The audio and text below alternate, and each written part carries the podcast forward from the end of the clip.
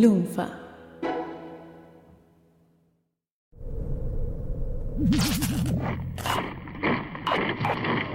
Mi nombre es Goldstein Mi nombre es Sayus. y esto es Podawans.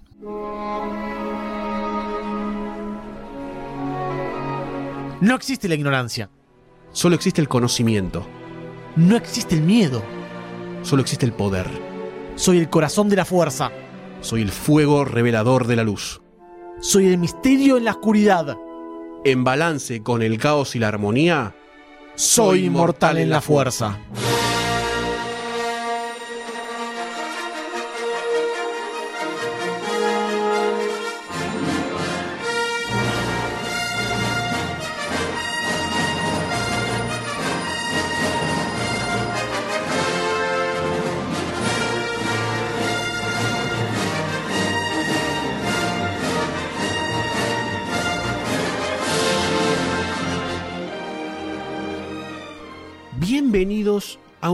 episodio de Podawans. Mi nombre es Goldstein y conmigo está... Sayus. Qué lindo nombre. ¿Tiene- Gracias. ¿Tiene algún título? Eh, me dicen doctor a veces, a veces me dicen ingeniero. Muy bien. Estamos en el primer episodio de la temporada nueva de Podawans, temporada 2017, que trae algunos cambios, como ya pudieron escuchar. Exactamente. Va a ser una temporada más de debate, más de conocimiento extremo. Más de conocimiento extremo, vamos a abordar temas que nadie, nadie se está animando a contar en la podcastfera de Star Warsera. Nadie. Increíble. Va a ser increíble. Nadie. Temas como los Sith más poderosos, la historia Sith, la historia de la fuerza, la historia de la galaxia, un montón de cosas, Ayus. Sí. Un montón Mi- de cosas. Millones de cosas.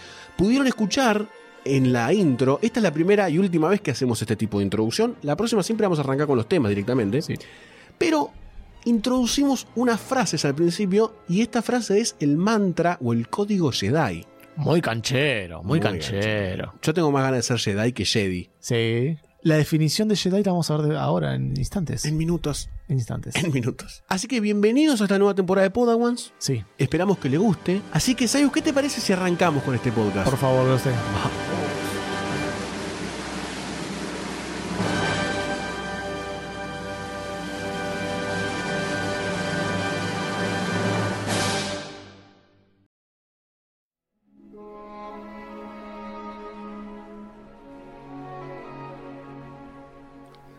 Hace mucho, mucho tiempo, eh, mucho más que el de las películas, Sayus. Mucho más. ¿Cu- ¿Cuánto más? ¿Cinco años más? No, no. ¿Diez como- años más? No, eso multiplicado por miles de millones. Ah, a un tiempito un cúmulo de gases que no eran los míos ni los tuyos, polvo cósmico, un poco de energía cinética y la otra que no me acuerdo el nombre, y obviamente la fuerza, iban a dar origen a un Big Bang, claramente, y crearían el universo que contiene a la galaxia que tanto amamos nosotros. Lindo. La amamos.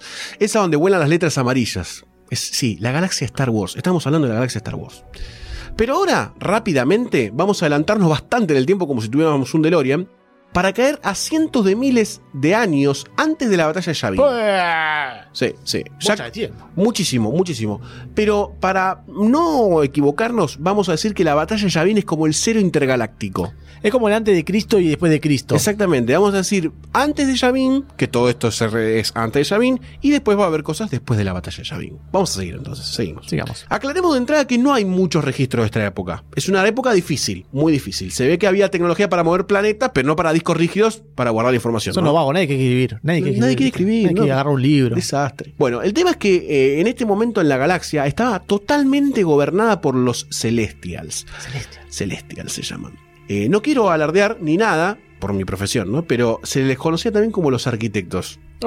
Ya estoy, estoy como quiero. De más está decir que era una raza muy inteligente, obvio, Sí. y que estuvo antes que la vieja república, antes que la galaxia, antes, antes que tu vieja, antes que todo. Hace mil años. Hace mil años.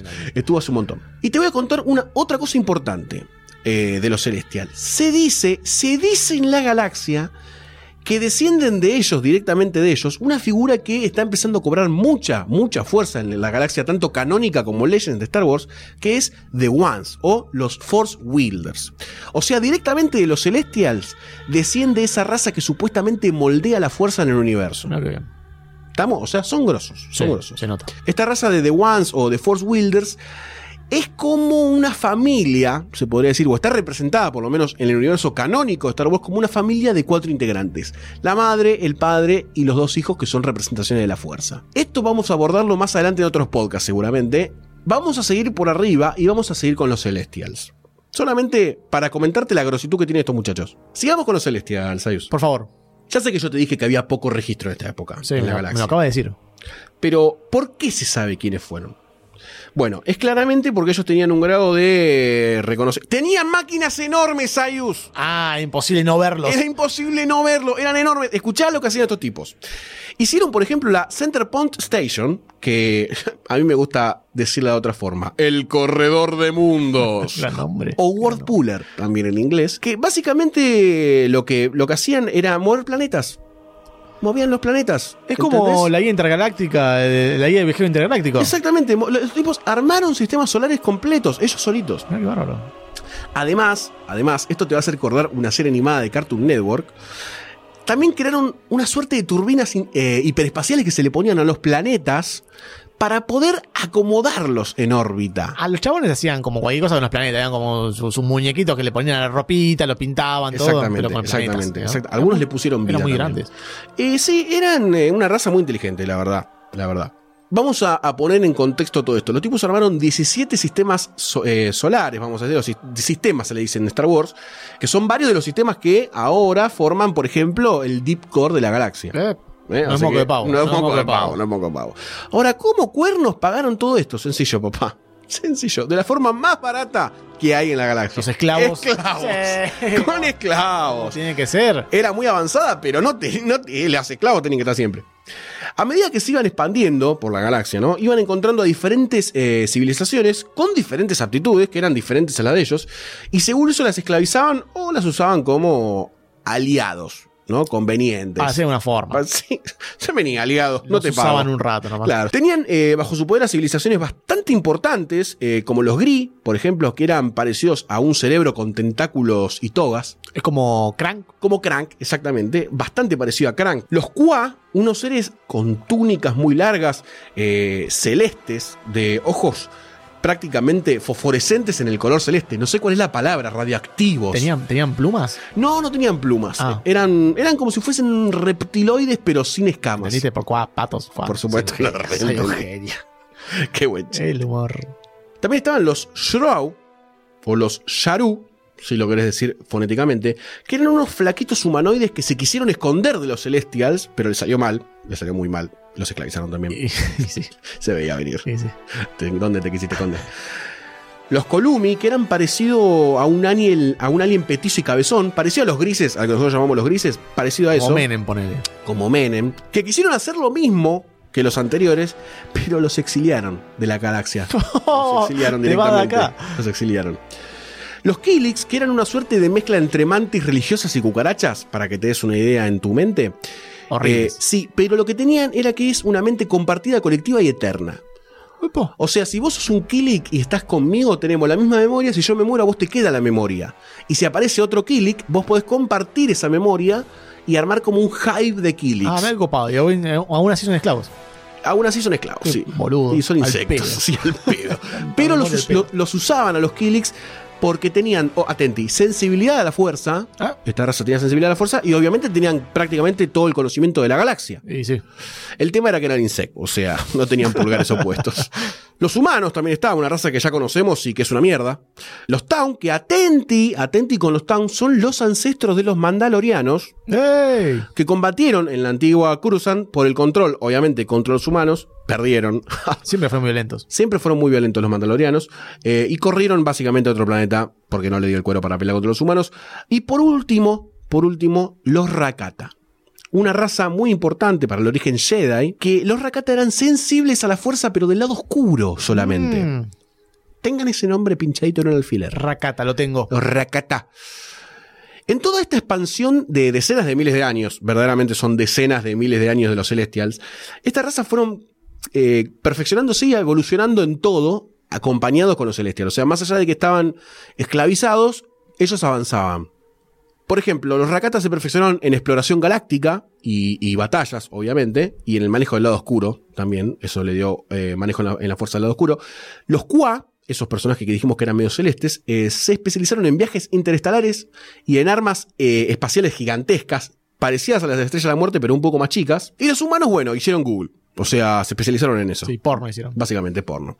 El tema es que en un momento en donde la fuerza de la galaxia estaba media desbalanceada por algo que le pasa a los Force Wielders, que mencionamos al principio, todo está conectado con todo, Sayus. No puedo obviar ningún dato de todo lo que estamos Sí, diciendo. sí. Pero en mi mente se interconectan todos los nombres que me estás tirando Estamos y me hablando loco. Exactamente, estamos hablando con una pizarra de corcho y uniéndola con hilos. Sí. Hubo un problema en un desbalanceo en la fuerza y los Rakata, que eran sensibles a todo esto, aprovecharon este movimiento, que hubo esta perturbación en la fuerza, diría Yoda si estuviese acá vivo con nosotros. Eh, Dios lo tenga en la gloria. Dios lo tenga en la gloria. Y estaban, obviamente, cansados de servir a los Celestial por miles de años. Ya un poquito está bien, pero miles de años, hermano, me la banco un poquito, pero pagame el aguinaldo, por lo menos. No había nada, no había nada. Aprovecharon y los hicieron mierda los Celestials. ¡Ey, tomá, por atrás! Exactamente, exactamente. Esta fue la caída de los Celestials y la revolución Rakata. Qué increíble todas estas razas que, que me nombraste y cómo después, de, bueno, pasaron muchos años, ¿no? Pero cómo Sí. fueron desapareciendo, porque, por ejemplo, la, la de los Killings es eh, increíble. O sea, Sí. esa, esa- esa mente unísona al mismo tiempo, todos pensando lo mismo, eh, es algo que, si le sacás a los Celestias de, de la ecuación, pueden conquistar el- el- el- toda la galaxia. Pueden conquistar la galaxia. Es más, los Kilix habitaban Alderaan, el planeta del senador Organa, todos lo conocemos, pero asombrosamente en la época de la República no hay Kilix, porque se dice, supuestamente se dice que eh, estos Force Wielders en algún momento los usaron a los Kilix por, por esta mente que- colectiva enorme que tenían. Para vencer a un ser mitológico que se llama Avelot, ¿no? Que es como. Es, Avelot es uno de los Force Wielders que se, que se corrompió por diferentes cosas, que vamos a, a decir mucho más adelante en otros podcasts, no en este. Y usaron a los Kilix, y lo cual llevó a la devastación de los Kilix, salvo alguno que otro espécimen en la galaxia, pero es como que la, la civilización eh, murió. Sí, prácticamente. me sorprende, me sorprende esa cantidad de civilizaciones, todos con aspectos diferentes, además, no son Sí. las típicas humanoides que vimos en tantas películas. Eh, son todas muy diferentes entre sí, muy Son- diferentes a los humanos. Exactamente, son todos muy diferentes. Si ustedes buscan, en, ponen en Google Imágenes todas estas razas, van a ver que la inventiva es asombrosa. Sí. Pero bueno, así fue como la revolución Rakata que decíamos, aprovechando obviamente una superioridad numérica astronómica contra los Celestials, el uso de la fuerza del lado oscuro y la tecnología que pudieron robar de los Celestials, o aprovechar en, tantos, en tantas decenas de años de, esclavitud, Estos Rakata era medio chorrito, parece. Sí, ¿eh? era medio Le choros. tiraron piedra a los celestiales. hasta- rompieron las cadenas de la esclavitud capitalista de los Celestials, pusieron fin a la civilización galáctica que tenían los Celestials, que era la más grande en todos los tiempos al momento en la galaxia, y dieron comienzo a la era del Imperio Infinito.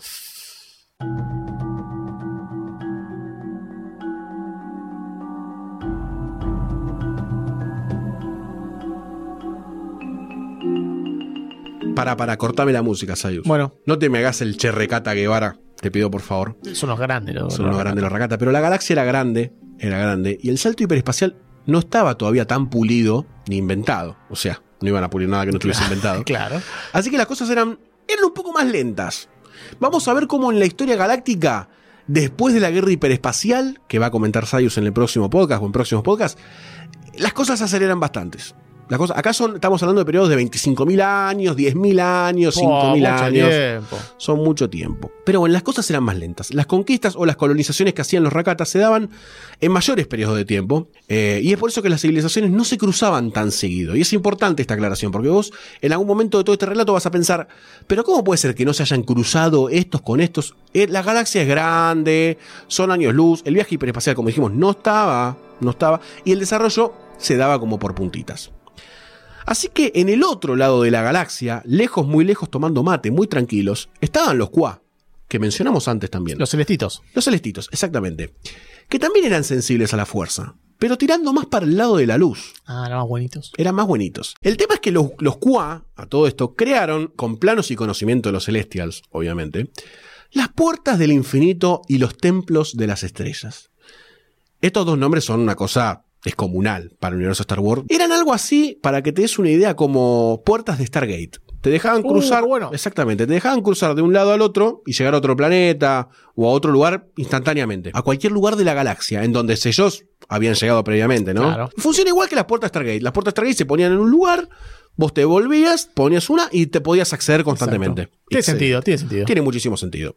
Entonces los Kawa, vamos a decirle Kawa, pero se escribe KWA, se expandieron eh, durante miles de años. O sea, miles de años, estamos hablando de un montón de tiempo, pero los tipos fueron poniendo en muchos planetas todas estas puertas interestelares. Al unísono de que hacían esto, conocían a muchas civilizaciones en donde les enseñaban el poder de la fuerza, o como le decían los Kawa, el poder del cosmos, que es otro de los nombres que tiene la fuerza en el universo de Star Wars. ¿Como los caballeros zodiaco? ¿Ese mismo universo? No quería adelantar nada, pero. Ay, te spoileé el final. En fin, eran como mormones, eh, pero planetarios. Unos hinchas de huevo. Hincha pelotas. Hincha pe- Hola, tiene un momento para hablar de la fuerza. Pero Sayus, escúchame, Sí. escúchame atentamente. Viste que siempre, siempre hay un problema con estas Siempre cosas. hay problemas. Siempre hay problema. Siempre. Bueno. Y viste que también como funca la fuerza, que te atrae, te repele, te deja venir. Es como invitar a alguien a salir, viste. Me da gata flora la Me da fuerza. gata flora la fuerza. Los Kawa se vieron como seducidos, ponele, por el lado oscuro que manejaban los Rakata, que estaban en, un- en otros lugares de la galaxia. Y, los Rakata ya en este momento tenían unos miles de años de imperio infinito. Que cabe aclarar, es el primer imperio galáctico. Bueno, el tema es que los Kawa son muy buenudos. Muy buenudos, tanto que son revoludos. Los juzgaron bastante como el orto a, a los Rakata y dijeron: No, no, no, va a estar todo bien con los Rakata, va a estar todo bien, minga va a estar todo bien, tomad acá. Le hicieron la de a mí unos años, los Rakata, ninguno boludo los Rakata. Qué garca los gar- son más garga que los Celestials. Se quedaron con la tecnología de los Kawa y fueron y los hicieron pelota. O sea, no quedó un Kawa vivo en toda la galaxia. No. El temita era que querían las puertas del infinito. Cuando se enteraron los Rakata de la tecnología que manejaban los Kawa, dijeron, estas puertas son un gol, vamos a apoderarnos de la puerta principal y vamos a todos los lugares con las puertas que ya tienen. Claro. Ya estaban abiertas las puertas. Tomaba bondis. Vení, pasá, toca timbre y entrá. Tremendo. Pero los Kawa eran boludos, pero no eran boludos en estas cosas. Eran pillos, ya está- habían visto muchos planetas, sabían cómo funcionaba la cosa. Pillos y cansados ya de que se los tomaran como boludos, dijeron, ah, vos me jodés, vos me jodés, venís a hacerme genocidio en casa, toma Gil. Rompieron por medio de una explosión en cadena todas las puertas ¡Ay, intergalácticas. tu cara, racata! Los racatas se querían matar. No sabían qué hacer. Dijeron, vinimos a atacar el pedo, lo matamos a todos, no tenemos la puerta. Y dijeron, ¿y ahora qué hacemos con los Kawa muertos? Ya fue, vamos a otro planeta. Lo comemos. No se hicieron. No los comieron. Son medio sacria la carne del Kawa.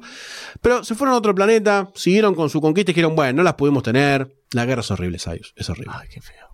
Esta puerta del infinito son una especie de eh, tecnología previa al viaje hiperespacial que vemos en las películas, donde se pone todo azul y, y se mueven así como en agujero gusano. Claro, porque en parte el viaje hiperespacial es un viaje físico por el espacio. Claro. No es que vos eh, haces un bend en el tiempo-espacio y cruzas de un lugar a otro, que es cómo funcionaran, funcionarían estas cosas. Los Rakata tenían el templo de las estrellas, que estaban manejando otras dimensiones ya, en donde el tiempo no Ah, recorría. Es muy flashero. Es muy flashero, muy flashero. Entonces los tipos, para lo único que necesitaban viajar, se podían tomar miles de años, no les importaban, entraban en suspensión o lo que sea, y dejaban la puerta en otro lugar y ya está. Voy a decir una boludez porque estamos hablando de un universo donde hay Sí. espadas de luz que se limitan en, en intensidad. Y en pero- altura, al- y en grosor. y en altura y en grosor. Pero me parece muy flashero esto de las puertas interestelares dentro del universo de Star Wars. Sí, Me parece sí. muy flashero. Tanto, tanto que eh, los Rakata lo querían, lo querían tener y los Kawa dijeron, es preferible antes que lo tengan Rakata, una raza sanguinaria con manejo al lado oscuro, eliminémosla, eliminémosla. Ahora, el tema también era que ellos tenían este templo de las estrellas que los Rakata nunca los, nunca lo supieron, Sí. que es el lugar en donde no transcurre el tiempo y es verdaderamente otra dimensión. Que lo que se dice es que esta nave, esta nave, este lugar, esta- este objeto, después se mantiene en suspenso y escondido en la galaxia hasta que la fuerza lo perturba de alguna forma. Ah, todavía no salió a la luz. Todavía no salió a la luz. Y lo que tiene también las puertas del infinito era que se podían usar como armas. Eran como si fuesen púlsares galácticos. Podían romper planetas, esterilizar planetas. Es como cuando muere una enana blanca o una estrella Claro. que esteriliza, no sé, cientos millones de años de luz. La galaxia. Pero bueno, el tema es que los Rakata se fueron, se olvidaron del tema por un tiempito, y los pocos Kawa que quedaron vivos, escucha esto, porque esto es tremendo. Pasa tanto tiempo en la galaxia que involucionaron asquerosamente, al tiempo del, del- del Imperio Contraataca, involucionaron asquerosamente en especies subnormales, sin inteligencia, brutos, y físicamente eran como si fuesen reptiloides gigantescos, ponele dinosaurios, No. o como los políticos, más o menos. Los Kawa quedaron sepultados en la historia. Nadie iba a saber de su legado, ni en el manejo de la fuerza, ni en la tecnología que, por las cuales iba a ser tan importante su presencia. La puerta del infinito para acceder al Templo de Estrellas iba a permanecer en misterio, pero no por mucho tiempo, Sayus.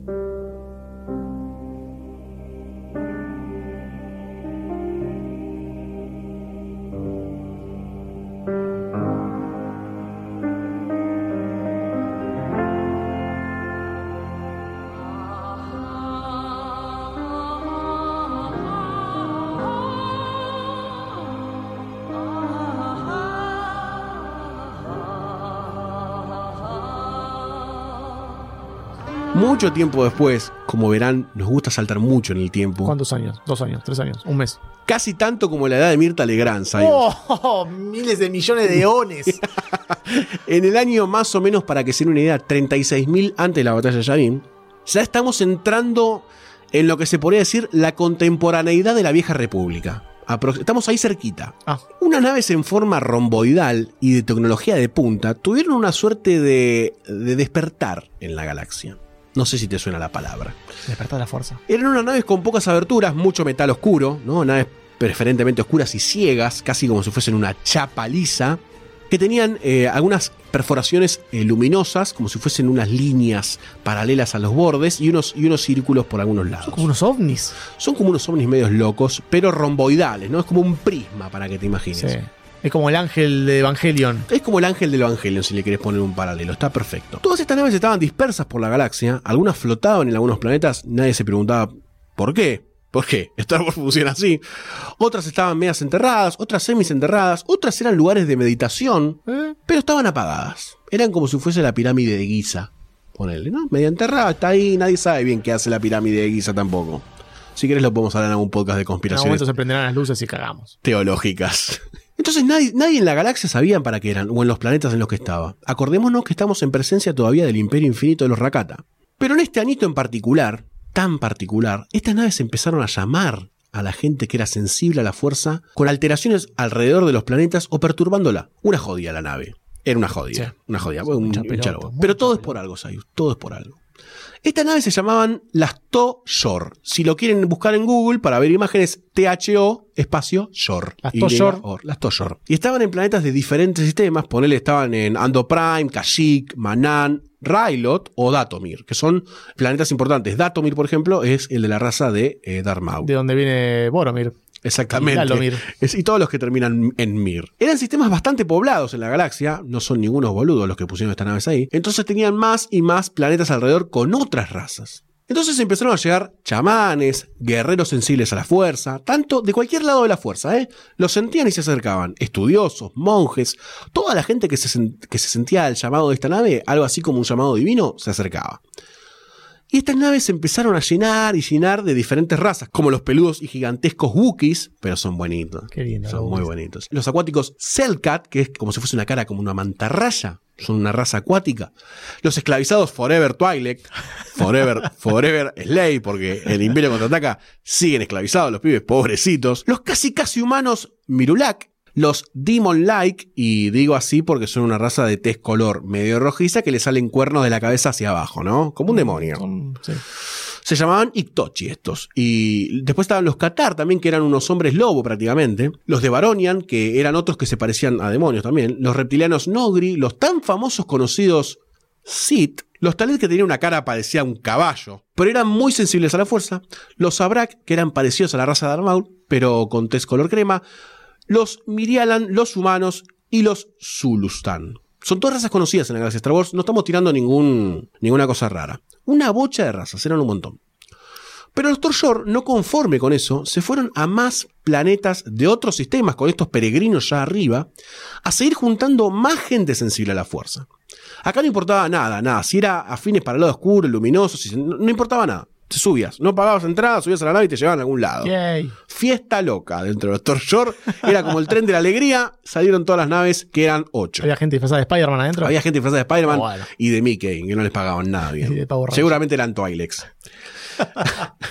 Esta segunda colecta, que fue como la que no fue con un llamado a la fuerza, sino que eran visitando planetas, fue más sencilla, porque los que estaban en la nave decían, dale, pasa que está todo bien adentro. Pero algo importante para destacar en todo este origen, todo este origen, es que todas estas razas tenían diferentes aptitudes en la fuerza. No es que todos, porque uno habla de la fuerza ahora y se imagina a Yoda, y no es así.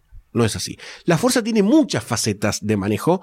Una es el lado oscuro, otra es el lado luminoso, pero dentro de esas hay variables también. Tenían diferentes aptitudes en la fuerza entonces. Qué bueno toda esta etapa mística, se podría decir, Sí. de, de la, de la- la galaxia. Porque hasta ahora se venía tomando como muy. No sé si científica la palabra, pero como estos es- son hechos así y pasan así. Pero de repente aparecieron estas, estas eh, pirámides, que no son pirámides, son rombos gigantes. Prismas. prismas. Me gusta mucho que se meta este misterio y esta, esta onda mitológica, por decirlo de una forma, dentro de la historia de la fuerza. Me gusta. Sí, está muy bueno porque es la contraposición además de, por lo menos en esto, en, en Legends, te contrapone un poco con los celestial, la tecnología, las máquinas para mover planetas. Es como otro palo. Algo pasó en la galaxia, hubo una suerte de reseteo y por algo se están empezando a juntar con estas naves toda la gente sensible a la fuerza. Es poderoso, es poderoso. Sí.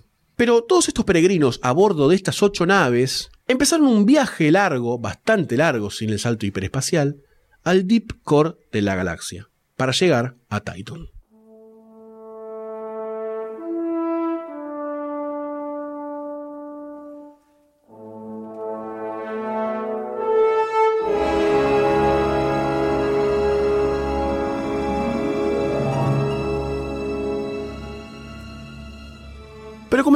Todas estas naves fueron a Titan. Titan es un planeta sensible a la fuerza. Es el primer planeta que se introduce en el universo Star Wars que es sensible a las variaciones de la fuerza. El planeta. El planeta entero. Este planeta tenía dos lunas, una más oscura, que se llamaba Bogan, y otra más luminosa, que se llamaba Ashla. Obviamente, eh, estableciendo como una suerte de paralelo entre lo que es el lado luminoso y el lado oscuro. Todo este planeta y, los satélites que tenían estaban como en una suerte de, mm, de balance si es que nada las perturbaba. Pero cuando llegaron los ocho Toyor se encontraron en el centro del planeta y empezaron como a flotar alrededor de un Toyor mucho más grande, que era el triple de las otras. Ahora, para que se den una idea del tamaño de las Toyor, eran como justamente la pirámide de Giza de Egipto en tamaño, estamos hablando para que se den una idea, dada vuelta, o sea, una para arriba, otra para abajo. Claro. Y este Toyor, el noveno, era el triple de tamaño, era enorme, gigantesco. El tema es cuando se juntaron todas con todos los monjes adentro de diferentes razas, con la fuerza, empezó una tormenta planetaria con vientos, tormentas eléctricas, algo de temblores y una agitación general total que se dio en todo el planeta por la variación de la fuerza. Esto en Star Wars se lo llama, escúchame, tormentas de fuerza. tormentas de fuerza. nombre, tormenta de fuerza. nombre. Agárrate, Sayu, que se vuela todo. Se vuela todo. Otra que el niño. Encima, esto era en todo el planeta. O sea, todo el planeta se cubría con relámpagos. Era el apocalipsis. El apocalipsis. Cabe aclarar que había pobres pelotudos. Había gente viviendo en ese planeta también. No, La pasaron- infelices. Pero como era gente que era normal, como vos, como yo, Sí. eh, no, no eran sensibles a la fuerza. Entonces, cuando dijeron eso, ¿qué está pasando, Marta? Me imagino que tenía que ir a trabajar, tenía todo inundado de repente. La puta madre, tantos jedis. Hagan las canalizaciones. Señor, es la fuerza que está actuando en el planeta, no puedo hacer nada, le decían los políticos.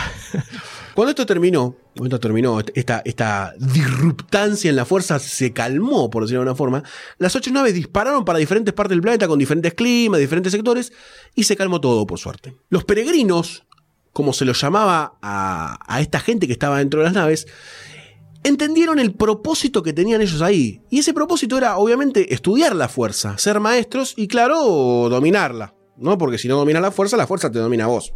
Básicamente es eso. Pero no todo lo que brilla es oro, Sayus. Nope, nope. Había un problema, como ya lo dijimos, que el planeta en el que estaban, Titan, era sensible a la fuerza. Ya lo habíamos demostrado en el primer punto. Así que los peregrinos entendieron en algún punto del diálogo entre ellos, porque eran gente toda sensible a la fuerza y el diálogo era como entre pares. No era que le tenían que explicar algo a un senador imbécil. O sea, decían, ahí está la fuerza, estamos haciendo mierda todo. Sí, Claro, listo. entienden, entienden. Claro, se terminó el debate. Así que a medida que meditaban o practicaban diferentes usos de la fuerza, el planeta se empezaba a desbalancear. Y había tormentas de fuerza, como ya dijimos, terremotos aislados, eh, y se ponía en riesgo básicamente a la población de- del planeta y quizás al sistema, al desbalanceo del sistema orbital. Claro, el planeta funcionaba como un caballito de mar que compras en San Clemente que se pone de un color o de otro, dependiendo de la humedad que hay. Esto se pone de un color o de otro, o sea, se pone con un color, es una forma de decir. Se rompe. la- claro, se rompe el planeta dependiendo de la cantidad de fuerza, eh, lado de la fuerza oscura o lado de la fuerza de la luz. Cuando había un desbalance. ¿Estás desbalanceado? Terremoto, te mando un terremoto. ¿Estás desbalanceado? Te mando a Menem. ¿Estás desbalanceado? Uh, qué bajón. Qué bajón es. el que te. Súper balanceado. Pero lo que podían ver estos tipos, los peregrinos, era que había ciertas habilidades que podían atribuírsele a un lado oscuro, si querés, o a un lado luminoso. Y cuando había un desbalance, todo se iba al cuerno. Entonces Aius se empezó a definir con esta, con esta pequeña observación lo que era el lado oscuro y a empezar a atribuirle funciones al lado oscuro y lo que era el lado de la luz y atribuirle funciones al lado de la luz. Todo esto estamos hablando de etapas previas al conocimiento de lo que son los códigos Jedi y los códigos, mismo el código Jedi vendría mucho tiempo después. Estos son tipos que dijeron, ah, existe la fuerza. Existe esto que estamos moviendo. No es que vamos a poner un paralelismo medio polémico, pero aguante la polémica. Es como si en la en alguna etapa de la humanidad se hubiese encontrado Mahoma con Jesús y con algún judío que proclamara la raza judía, la, la religión judía. Y los tres dijeran, El, el rabino Bergman. el rabino Se juntaban los tres. Jesús decía, no había otro. No, había otro. madre. El Meni decía, Recemos, decía Berman. Entonces los tres se ponían de acuerdo en lo que era Dios y, y- y empezaban a tener el mismo diálogo. Qué bien que lo hubiese ido la humanidad si Sí. hubiesen hecho eso, ¿no? Esto era lo que pasaba con la fuerza. Definieron lo que era la fuerza, esta entidad casi cósmica que regía toda la galaxia y empezaron a moldearla. Entonces cuando siguieron todo entonces cuando se dieron cuenta de todo esto dijeron, para, para, para un poco la mano, para un poco la mano, para, para, para. Dejemos de definir cosas y formemos la orden Jedi, hermano. Formémosla. Que se escribe Ye apóstrofe Dai. No lo mismo que Jedi. No es lo mismo que Jedi. Así que si vos le estás diciendo Jedi a los Jedi para hacerte el canchero, Soy ignorante. sos ignorante. Y te estamos en este momento culturizando. Sentite educado. Sentite educado.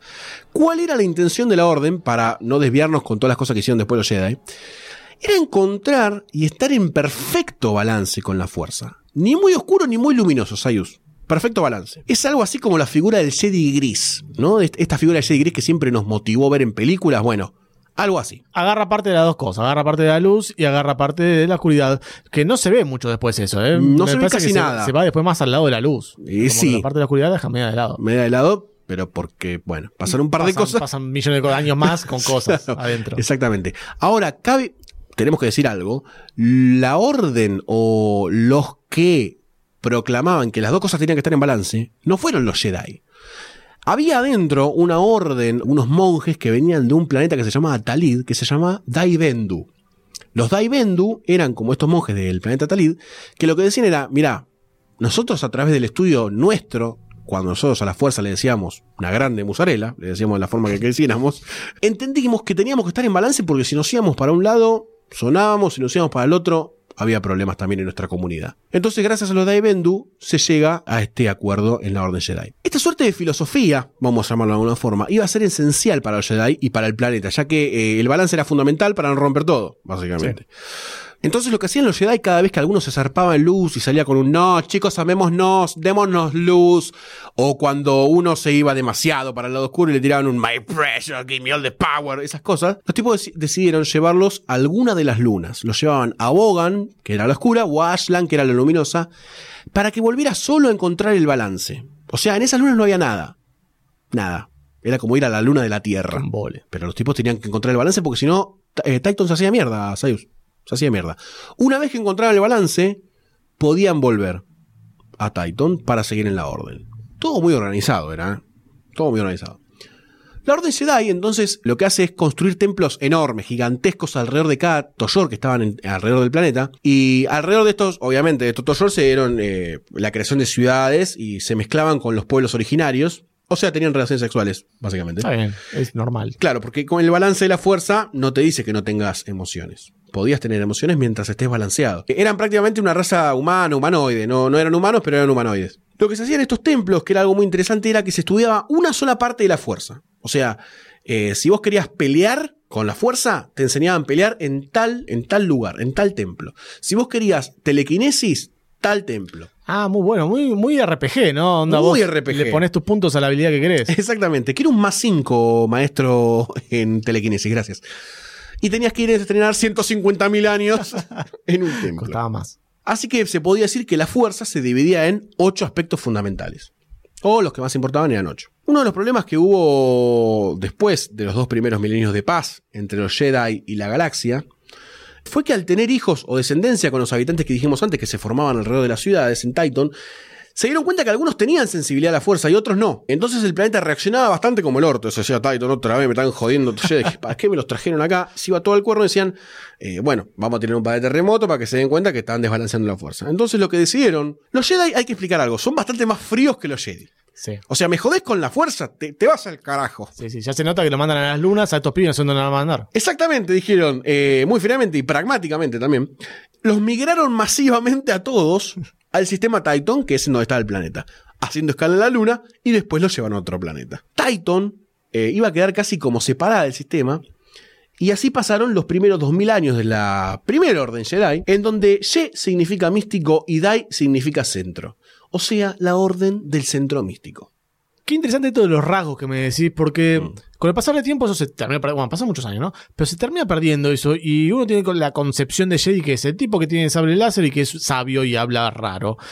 Y hay un montón de puntos que no se, no se tocan y un montón de caras que se desaprovecharon en varias películas que se pueden haber tocado, por ejemplo, las primeras películas donde había mucho Jedi, se puede haber, la prejuela, digo. Episodio 1. Claro, 1, 2 y 3. Se puede haber tocado eso, pero no se tocó donde se mostraban distintas caras de muchos Jedi que estaban dando vueltas. Y acá se nota como eh, existen eso, existe. No es que solamente son uno- unos guerreros que leen libros, sino que los chabones tienen muchos, eh, muchas habilidades ocultas que están Sí. copadas. están copadas. Sí, mismo estas, estas facetas de la fuerza, eh, en un momento más adelante se plantea él, che, escúchame, quiero, no sé, tirar rayos más fuertes. Bueno, pero para hacer eso entras en un desbalance. Claro. Entonces, si vos querés ser un Jedi gris, es como, es como vos dijiste, un personaje RPG. Si vos sos del lado luminoso, tenés más aptitudes poderosas y algunas que los que tienen el Jedi gris, vamos a decir a los Jedi, tenés más de los dos, pero con un poquito menos de poder. Entonces, el Jedi es prácticamente menos poderoso que algunos de los dos desbalanceos totales. Pero tiene un poquito lo, lo mejor de los dos mundos, en realidad. Tiene lo mejor de los dos mundos. Tiene lo mejor de los dos que- mundos. Lo que también está bueno que plantea esto en el universo Legends, que algo se mantiene en el universo canon, es que te está hablando de la famosa, del famoso desbalance que hay en la fuerza más adelante, que el mismo Yoda, que es uno de los, habiendo leído casi toda la historia de Star Wars, es uno de los maestros más importantes en la historia de los Jedi. Yoda es uno de los Grandmasters más poderosos de todos en cuanto a conocimiento, entendimiento, predistigitación del futuro, todo. Yoda dice, hay un desbalance en la fuerza y la leyenda del elegido es verdad, pero él lo único que no puede decir es cómo se va a dar a cabo el balanceo en la fuerza. Claro, ¿para qué lado está desbalanceada? ¿Y para qué lado está desbalanceada? Eh, porque ahora vamos a entrar en un periodo de agitación histórica galáctica en donde la fuerza va fluctuando constantemente. No es que eh, está en balance y, y en algún momento decís, bueno, hoy está en el lado oscuro, mañana está en lo luminoso, sino que en algún momento la balanza se inclina completamente y bueno, hay que hacer una purga, lamentablemente. También está bueno el concepto del planeta que se ve eh, influenciado por la fuerza de los habitantes que están adentro. Sí. Es muy loco eso. Es, es casi una parábola en realidad. El mismo planeta con las lunas, eh, la luna blanca y la luna negra. Exactamente. Es como algo que leería en la Biblia si la Biblia fuera más copada. Claro. Porque, porque está muy bueno. O sea, cómo el desbalanceo de la fuerza hace que el planeta destruya y se destruya en- entre ellos también. Porque eh, si se va mucho para el lado oscuro, el planeta se pone del orto y te, te te empieza a matar a todos. Exacto. Entonces está bueno cómo, cómo se logra el balance eh, a partir de estudios de los mismos eh, Jedi. Sí, sí, es, es una de las cosas más interesantes que tiene, porque te habla del verdadero balance en la fuerza. Todo lo demás es perturbación. Y quiero agregar algo también que estaba medio colgado, decirlo porque en, la parte esta del, relato, del último relato de la historia de la Orden Jedi, es que este noveno tollón en el que se juntan ellos, en realidad, es el templo de las estrellas de los Kawa. Es ese lugar eh, adimensional en donde no existe el tiempo. Eh, esto es algo que se desarrolla más adelante tanto en Legends como en Canon.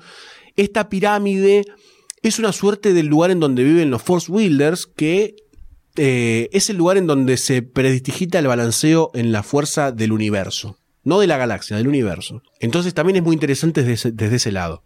Pero la paz, Sayus, esa paz que buscamos toda la vida, todo el tiempo, Todo el tiempo. todo el tiempo, no dura un carajo. Nunca dura la Nunca paz. dura. Ni siquiera en Titan. Oh. Y los Jedi, al empezar a intervenir en el sistema y en los planetas, y al convertirse en una suerte de leyendas, se transformaron en un blanco fácil para un imperio que comentamos hace un tiempito, y ahora estaban en su apogeo. Los Rakata llegarían a Titan con su imperio infinito.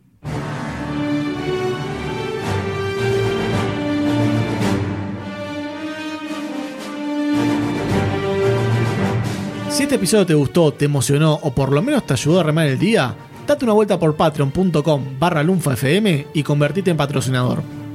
Con tu aporte no solo vas a estar dándonos una mano para que podamos crear más y mejor contenido, también vas a poder formar parte del Club Lunfa, donde todas las semanas vas a encontrar contenido exclusivo de backstage, audios eliminados y adelantos de todo lo que se viene. Y la próxima vez que vos escuches uno de nuestros podcasts, vas a saber que vos sos parte de que eso sea una realidad. Si no te quieres perder ningún episodio, suscríbete a Podawans en iTunes, iBox o en tu aplicación de podcast favorita. Podawans forma parte de Lunfa, un lugar en el que vas a encontrar un montón de podcasts increíbles. Puedes escucharlos entrando a lunfa.fm.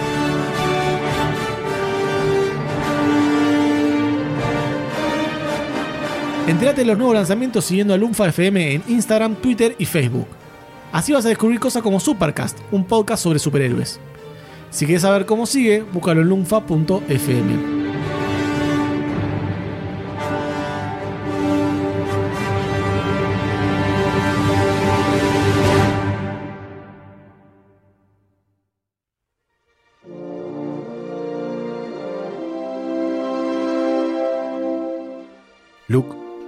Luke, ¿Qué? Lu- Shh. La fuerza es lo que le da al Jedi su poder. Sí. Es un campo de energía creado por todas las cosas vivientes. Nos rodea, nos penetra y mantiene unida la galaxia. Eh, todo bien, Obi-Wan, pero medio raro lo que me está diciendo. A mí no me penetró nadie, ¿eh? ¿Por qué, Luke? ¿Por qué? Eh, Todo- esto todo- esto es todo por haberte dejado en Tatooine. la fuerza, Esto pero- por haberte dejado en Tatooine. ¿Campo qué dijiste? ¿Campo qué? Es un verbo penetrar, Luke. Pero a, vos- usted le penetró la fuerza, A mí la señor fuerza me Obi-Wan. penetró la fuerza muchas veces, Luke. Por eso me dicen, Obi-Wan, Por el culo te la dan. no seas irrespetuoso que vas a estar jugando con Yo esa no fui, pelotita. yo no fui. Fue Chubaca. Fue Chubaca. Chewbacca no habla humano. Hace que no lo humano, señor Obi-Wan. Me haces desbalancearme. Me haces irme para el lado oscuro. Yo te lo voy a decir de nuevo. La fuerza es lo que le da al Jedi su poder. Sí. Es un campo de energía creado por todas las cosas vivientes. Luke está despierto. No, perdón. ¿Qué? ¿Qué? ¿Me puedo poner el casco de vuelta? No podía haber otro. Nos rodea, nos penetra y mantiene unida la galaxia. ¿Podés entender esto? Sí. Vas a enfrentar, vas a enfrentarte a una aventura importante. Y hay cosas que no te estoy diciendo porque eh, veo que estás medio boludo. ¿Cómo qué? todavía. ¿Cómo no qué? importa. ¿Quién es mi padre? ¿Quién es mi padre? ¿Quién es mi padre? Era una persona muy linda, tu Ah, papá. ya me lo había dicho, no podía correr.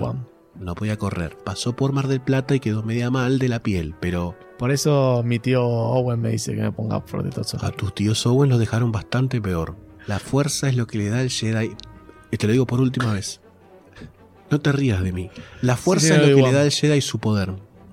Es un campo de energía creado por todas las cosas vivientes. Lo siento, señor Obi-Wan. ¿Estás sintiendo? Lo siento, señor Obi-Wan. Nos rodea, Mm, señor Obi-Wan. nos penetra Mm, y mantiene unida la galaxia. sí, señor Yoda, ¿quién me trajiste? Yoda, ¿no te das cuenta que este pibe no está bien? ¿Quién es Yoda? Uy, Lunfa.